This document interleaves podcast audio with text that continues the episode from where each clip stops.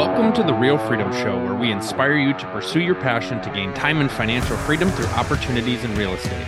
I'm your host, Mike Swenson. Let's get some real freedom together.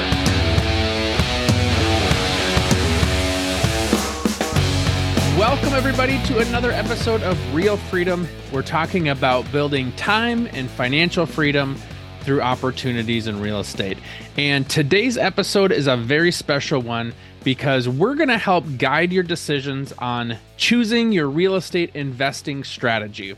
I have to say, in my role working with investors, being an investor myself, and then running a mastermind group where we help real estate agents and investors build wealth through real estate. One of the things that I always hear is what strategy should I choose? I've got a friend or a buddy who's done this. I've thought about this strategy, but I don't really know what to do. And so we're going to help you guys and make sure that you guys pick an amazing strategy that's going to be the best fit for you. So today's episode is all about that. How do I narrow down my real estate investing strategy?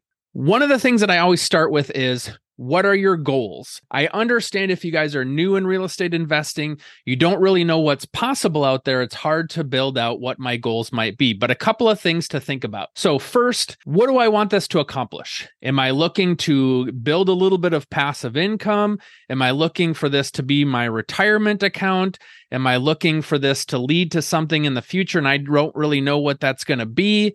That's going to help you guys decide what happens in the present. So, understanding your goals is really important. And so, maybe there's a cash flow number that you're looking to hit. It may not happen with this first property, but it's I'm looking to build up cash flow so that I can make $1,000 a month, $5,000 a month, $10,000 a month, $50,000 a month. We know that it's not going to happen on the first property, but what is that start going to be? And so typically with real estate, you've got two main buckets. You've got your cash flow and you've got your appreciation. And so I've talked about this in the past. There's kind of a sliding scale on the on the left is maybe a ton of cash flow but no appreciation, and on the right it's a ton of appreciation but no cash flow, probably negative cash flow you're going to land somewhere in the middle. So you want to think about that. What am I looking for on that sliding scale? And then in the middle, we know you're going to be paying down your mortgage. We know that you're going to be gaining some equity from that. We know you're going to have some sort of value add as well. So there's other things that you're looking for, but what do I want out of this? And that's going to help you to decide which of these opportunities is going to help to fill that bucket.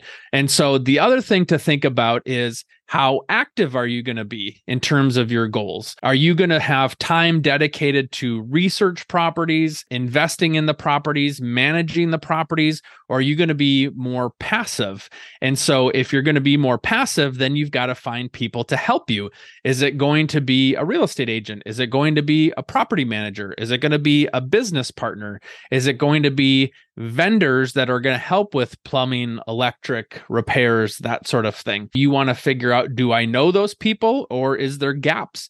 And then I have to go meet those people and build relationships with those people. And that takes time too. As you're thinking about that, your goals, your cash flow, your appreciation, and then your active versus passive strategy, that's going to help you really determine what strategy is going to be your fit. And the thing that I'm going to say about this too is your strategy might change. You can adapt over time. My first dose into real estate investing was a townhouse that went underwater, not literally, but went underwater because the market crashed and I had to turn it into a rental. And so I had no equity because the value was less than what my mortgage was. I was completely underwater on it, but I started to build some cash flow and I started to see some benefits. So I went from townhouse to I bought a short sale, I flipped properties. Now we're moving more into apartments and we have short term rentals. And so my strategies changed over time. So yours can too. So just because you pick something today doesn't mean it can't change, but you want to think about how do I get into this industry? How do I get a start so that I can learn and I can get better and scale this? That's where you're thinking about your goal and then active versus passive. And if it's a little bit more passive, who do I know that can help me? So that's step one, understanding your goals. Step two, now you're going to explore some investment strategies. What strategies are out there? Well, I tried to come up with a little bit of a list for you guys to think about. So we've got flips. So a flip is I buy a property, I fix it up, and then I sell it in a short period of time and hopefully make money off of it. So I'm going to flip that property.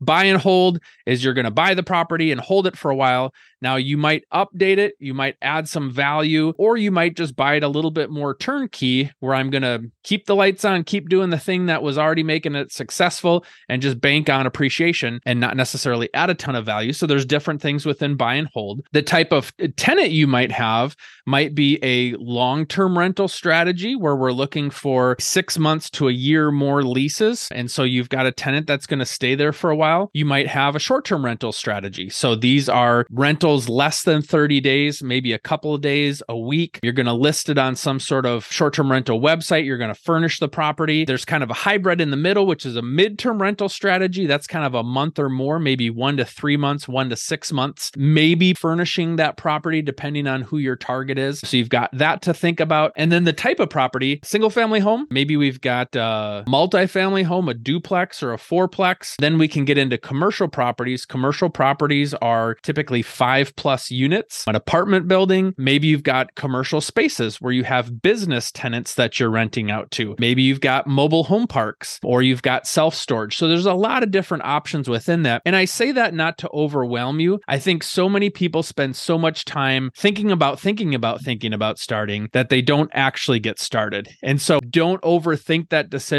Pick something that excites you and move forward with that because it's going to take some time to research things. So you want to be thinking about what can I take action on? So there's a lot of different strategies out there and that's what holds people up is they spend time deciding the best strategy. The best strategy is the one that you start with and that's not going to necessarily be the one you end with, but you're going to get better over time. So you need to be thinking about those different strategies. What I encourage is if you've got some knowledge in an area, if you've maybe got some connections in an area, you know somebody that's successful in that space, somebody that can get you deals or you can partner on deals with somebody, probably start there first. Start where you're excited, start where you've got hopefully the easiest in and then run some numbers. And this is what I really encourage people to do is running numbers of the profit potentials of these different opportunities is really important because if your goal is $200 a month in cash flow on one door, well, then you've got to find out can I find a property that's actually going to hit that? If you have a longer term view, maybe you're not, you don't need as much cash flow in the short term, but you've got to run numbers. So there's some sort of deal calculator out there. If you don't have a deal calculator, you can go to freedom through real estate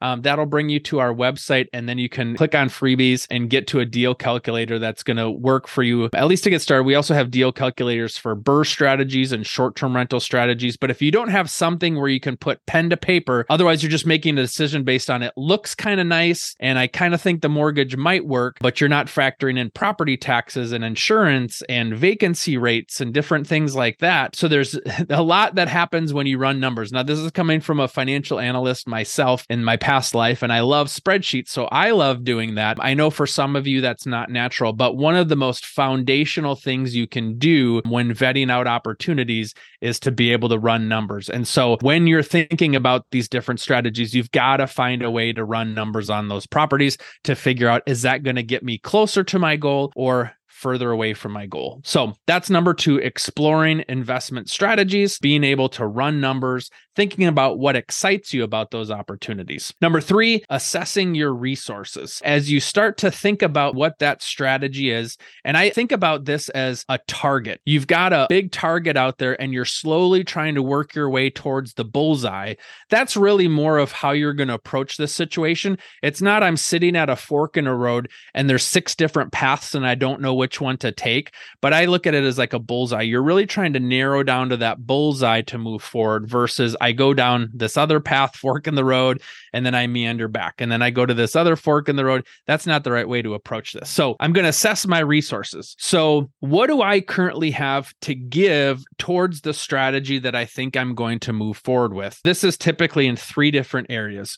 You've got time, you've got money, and you've got expertise. And so, on a scale of one to 10, think about how much time do I have available to dedicate towards this? How much money do I have available to dedicate towards this? If I don't have a lot of money and I don't have people or know people that have money, then I'm probably going to start with something less expensive to get my foot in the door to get started. I'm not going to go buy a 100 unit apartment building if I only have a little bit of money set aside. So, you've got to assess yourself what money do I have? And then the other thing is, what do you have in the area of expertise? If you're new at this, you probably don't have much for expertise. And so the way to look at this, this is, I call this the value triangle. So three sides, right? Time, money, expertise, you're taking a self assessment of where am I at on those three levels. Then what you want to do is look at who do I know or what relationships do I have that can hopefully help fill out those things? So if I don't have time, I hopefully have some money then, because if I don't have time and expertise, I don't really know how to get started. Most people, it's the sweat equity strategy, right? I don't have a lot of money, I don't have a lot of expertise, but what I do have is I have a lot of time. So I'm going to dedicate my time to learning to get expertise so that eventually I can make money. That's a strategy that a lot of people start out with. That's what I started out with when I was flipping homes. We bought a property, we bought it pretty inexpensive. Now, this is when the market had kind of bottomed out. So we got a good deal in that regard. I had some skills. I had done construction in college, I had framed some properties. And so I had some of those skills. So I put a lot of time in there. My wife was going through grad school at the time. We didn't have kids. Our first property, our first flip property was literally on the way home from when I went to work to where our house was. So within two blocks of my route, that's where that first property was. So I would drive past there on my way home from work. I'd spend a couple hours working on the property. I'd come home and go to bed. I'd get up in the morning and go to work, pack my clothes, pack my tools, drive past the property, work on it on my way home. And so I had the time to give to learn some of those things. And then on the weekends, obviously, I spent a lot more time there as well. So I assessed my resource. I didn't have a lot of money, I didn't have a lot of expertise. So I put some time into it. So then, yeah, you're looking for some partners, whether it's a real estate agent, right? Might have some expertise. They might not have a lot of time to help you, but maybe they could help you pick a property. Maybe you've got some great vendors that you know, some plumbers, some electricians that can add value to the property. And so you're going to leverage their expertise and hopefully some some of their time. And then if you don't have money, you can go find people with money. And in this market with these interest rates, there's good deals to be had out there still. And so it might take some time to develop some relationships with some people that have money. But I want to encourage you that's out there. It may not happen today, it may not happen in your first week or six months, but spend some time trying to find people that maybe have money and don't have the time and maybe have some expertise or little expertise that can help you. So you're taking a self assessment of your resources, what's out there. A lot of times you'll hear they talk about building your team. So, what does your team look like? Your team is somebody that helps you acquire the property, whether it's an agent or a broker or some sort of lead source, a lender or a money partner, a private lender that's going to provide the funds for it, the property manager who's going to take that asset and maintain it and hopefully help add more value to that. Now, this could be yourself as well. So you could choose to play all these roles. You could find the property yourself. You're essentially playing that agent. You're putting up your own money. If you have that money, you're essentially playing your own lender. And you can choose to put up your own time to manage that asset and be your own property manager. Eventually, you might find some people that fill those shoes for you. And then vendors and tradespeople. So, like I said, these are the people that are going to help you add value, fix things when they're broken, maintain the lawn, shovel the snow if you need to as well those are other people that you can reach out to. So those are your resources. You want to find those people and it's going to change over time. You might have a great property manager and you go to get an additional property and that property is not a fit for that property manager. So it will change over time. But assess your resources, pull out a sheet of paper, write down the people you know, take that assessment in time, money, and expertise and find who might be a fit or who could add value in the places that you're maybe a little bit low. Have you ever heard the phrase, you're the average of the top five people that you hang around? Well, real estate agents, I'm excited to increase your five with you we're launching the Real Freedom Investor Agent Tribe to help you get educated and connect with others to build your real estate investing journey and also to help you along the way as you're working with real estate investors. So come check it out on our website, relfreedom.com. Go to the store. We have a membership, we have a mastermind group, and private coaching to help you stay accountable to your real estate investing goals and to make sure that you connect with like minded people to accelerate your progress and to cheer you on along the way. Check it out, relfreedom.com. Click on the store. All right. The fourth thing to think about is risk tolerance and the market conditions. Not everybody is a big gambler. They might want to play things a little bit more safe. And so you've got to think about what are the risks associated with my investment strategy. If we go back to the examples that I gave before, some examples of risks flipping a home. You purchase that property, you add value to it and you find some things that you didn't know about. You can't see behind walls. Maybe there's a plumbing leak. Maybe there's an electrical problem. Maybe the market's changed from the time you buy it to the time you go to sell it. That's a risk in and of itself. You have to decide is that strategy something that I can live with? Time tends to heal some wounds as it relates to real estate. If you're doing a flip, you either have to buy it, fix it up, and sell it in a quick time. If something changes there, maybe you have to adjust. Maybe you turn a flip into a buy and hold. But if the market changes drastically from when you buy it to when you sell it, you might not make as money as you projected. So that's a risk there. If I have a short term rental property, I'm running the risk that the city, the county that I have that property in might change their requirements on short term rentals, and I might no longer be able to utilize that strategy. So, does this property work as a midterm rental? Does this property work as a long term rental? Or am I going to have to sell it? I have to think a couple steps ahead, think about that strategy out there. If I have a self storage facility, I have to think about security of that property. What if somebody breaks into a storage unit? What if somebody vandalizes that? That's pretty true of most real estate. Somebody could come in and vandalize stuff or wreck stuff. And so you have to decide is that a risk that's worth taking right now with where I'm at. The market's constantly changing. You have high interest rates. What happens if interest rates drop and values start to go through the roof? Can I sell my property? So you've got to take an assessment of your risk tolerance personally. What are you willing to stomach and what are you willing to learn from? I often tell people your first deal you might want to plan on not making any money out of it. I know we have these grand expectations that I'm going to do a flip, make a ton of money, and retire after my first property. And you can strike gold, you can hit the lottery and make that happen on that first dream deal. That's not likely to happen. Think about your first deal as probably your education, your learning experience.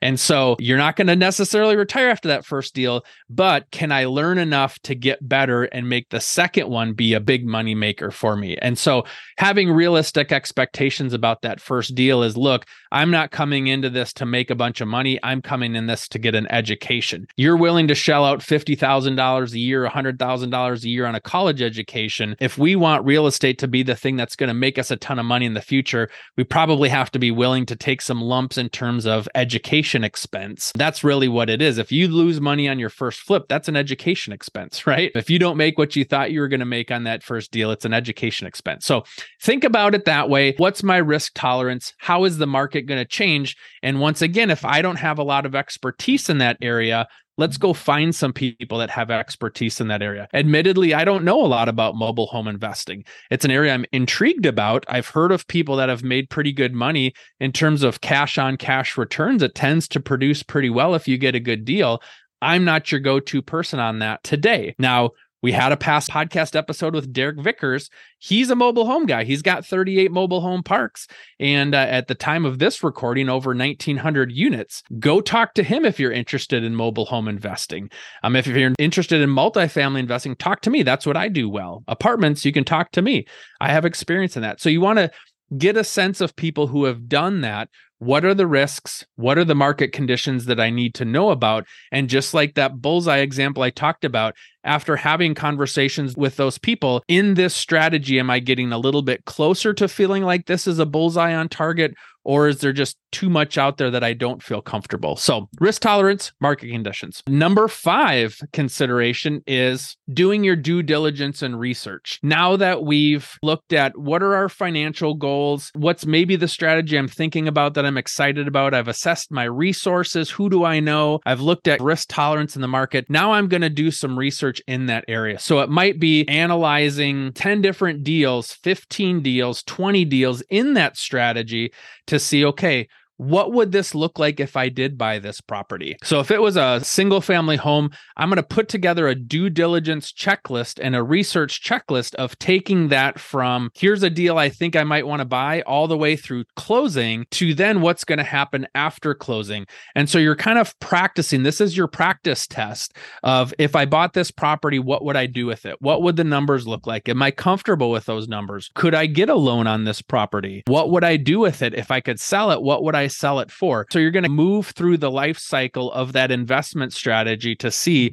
what would happen on the other side and project that to see if that's going to be something that's a fit for you or not. A great example of this is going back to past deals. I may not necessarily have a deal that fits right now. So, what's something in the past? I love doing this on apartments. We're talking about investing in more apartments. And so, if, if I'm talking to somebody in a new market and saying, hey, what does an apartment deal look like in your market? I'm going to say, why don't you just send me something that's sold in the last three months? I just want to get a sense of what the numbers look like. So that's what I'm doing to help figure out is this going to provide a future deal?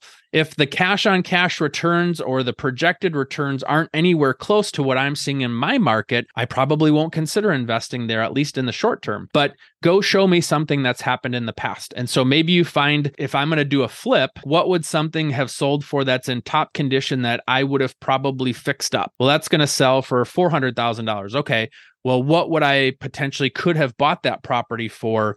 Six months ago? Well, $200,000. Okay. How much would I have invested in that to get it to look that nice? Well, $100,000. Okay. So if I buy it for two, fix it up for one, sell it for four, now I made a hundred thousand dollars. So that'll help me decide, do I think I can go find that deal because I've done due diligence and investigated that in the past? You want to look at insurance cost. You want to look at holding cost. If I'm flipping a property, I still have to pay my debt every month. I still have to pay for utilities on that until I sell it. And so those holding costs might be something we don't consider. We might look at purchase price, renovations, and sale and forget, well, I actually have to hold that. Or if I sell it, I'm going to have to pay a fee to an, an agent, hopefully, to help sell that property. And that starts to eat up some of that profit. So you want to make sure there's enough cushion there that you're excited about it. So spend time looking at past deals that have closed, future deals out there project them in the future and decide is this feel good for me do i feel like i can hit my goals that i put together on, on step one and then the sixth thing the last thing here is you have to be flexible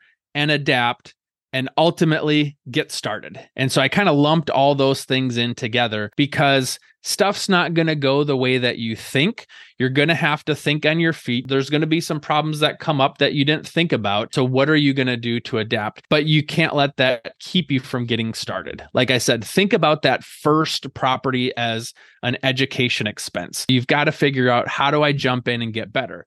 I'm not where I'm at today because I decided not to rent out my townhouse. That gave me lessons on how to think about do I want to be a property manager? How do I find tenants? How do I run numbers to see the profit that I might make on a deal? Those lessons still help me today almost 17 years later, 15 years later, because I went through that. I did some flips. And to be honest, I wasn't great at the one. The first one that I did, I did well. Another one that I did didn't turn out that great. And I decided that flipping at least for now, for me, wasn't a fit. That doesn't mean that somebody can't do a great job at flipping properties. That means for me, it just, it's not quite my thing. I'm looking at spending my time looking at apartment properties and short term rentals because those help me hit my goals for different reasons. I've got to jump in when we found our first apartment deal, we knew that we didn't have all the answers. We didn't know everything, but we weren't going to learn until we jumped in. That's the key that I want you guys to take away from this is we've got our goals, we're looking at the strategies, we're doing our due diligence, we're running numbers, but you're really not going to get better unless you start on one property and move forward. So you've got to take a calculated risk on that first property, and that's really going to help you decide is do I want to do another one like this or do I want to switch to something else? So You've got to be flexible. You've got to adapt, but ultimately you've got to jump in and get going on it. So you didn't have your first short term rental until you had your first short term rental. So you went from zero to 100. So jump in, get moving on something but hopefully that helped you guys figure out um, what can i do here resources for you so if you're still looking for some education if you're still looking to help guide you i really want to encourage you check out our website relfreedom.com that's r-e-l freedom.com r-e-l freedom.com and then there's a learn button on the top of the header click on learn. I've purposefully picked out some of those topics that I've found that hang people up, that keep people from jumping in and investing. And I helped guide you through that process. But ultimately, if you want to reach out to me, my contact information, Mike at relfreedom.com. Um, reach out to me. I can help you filter some of your thoughts, help point you in the path that might be helpful for you so that ultimately you can get started with your first strategy to hopefully get to what's going to be your next strategy and your best strategy as you hone in and hit that bullseye on the target. So I'm super excited to help you guys. Hopefully, this information was helpful to you so that you guys can go pick out a great rental property. Good luck on your journey and excited to see where you go along the way.